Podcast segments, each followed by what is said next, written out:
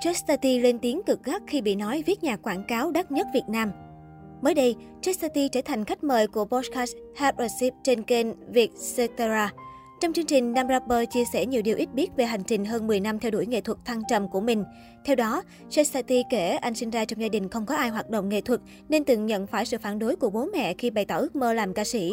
Tuy nhiên, nam ca sĩ vẫn quyết đi ngược lại những lời nhận xét và xây dựng sự nghiệp riêng.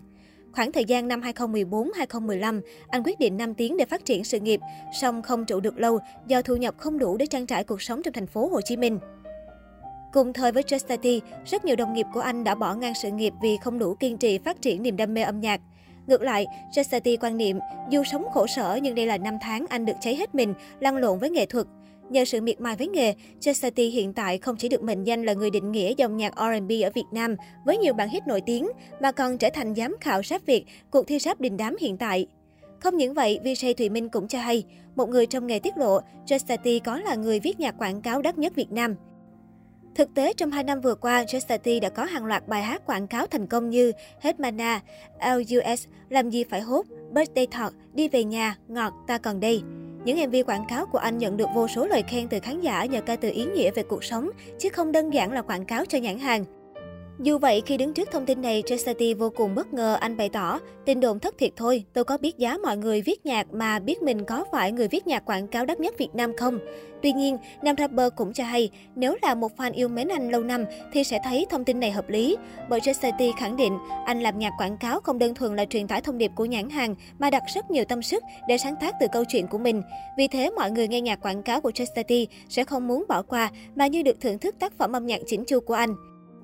Khi mọi người nhận lời mời làm nhạc quảng cáo, thường sẽ làm qua loa, nhưng tôi làm nhạc quảng cáo tốn thời gian và chất xám nhiều hơn làm nhạc bình thường cho mình, Justity chia sẻ.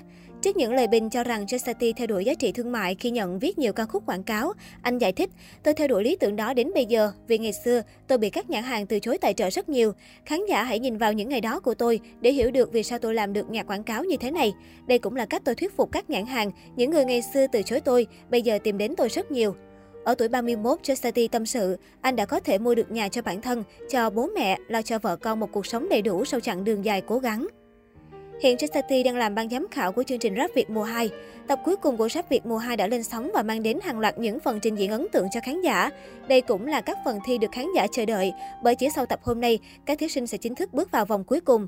Anh chàng rapper Ricky xuất hiện ở cuối tập 6 cũng là một trong những chiến binh được mong chờ, bởi theo luật mở thêm slot, Karik và Remastic chính là hai huấn luyện viên phải giành giật quyết liệt.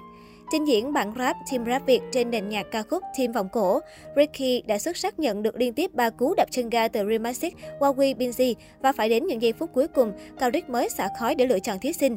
Cuộc tranh giành thí sinh đầy trớ trêu giữa Karik Remastic cũng tạo nên tình huống thú vị. Bởi nếu Remastic mang Risky về đội, anh sẽ sở hữu 10 thí sinh, trong khi đó Karik chỉ có 8 thí sinh. Đây hẳn sẽ là điều thiệt thòi cho Karik, nên anh đã ra sức thuyết phục hai giám khảo để có thể đưa chiến binh về đội. Sau một hồi tranh đấu quyết liệt, Jessati đã thay mặt ban giám khảo quyết định phủ phàng khi một lần nữa phủ với Remastic, khẳng định sẽ bỏ qua tình anh em thân thiết để trao gửi Ricky cho team Karik.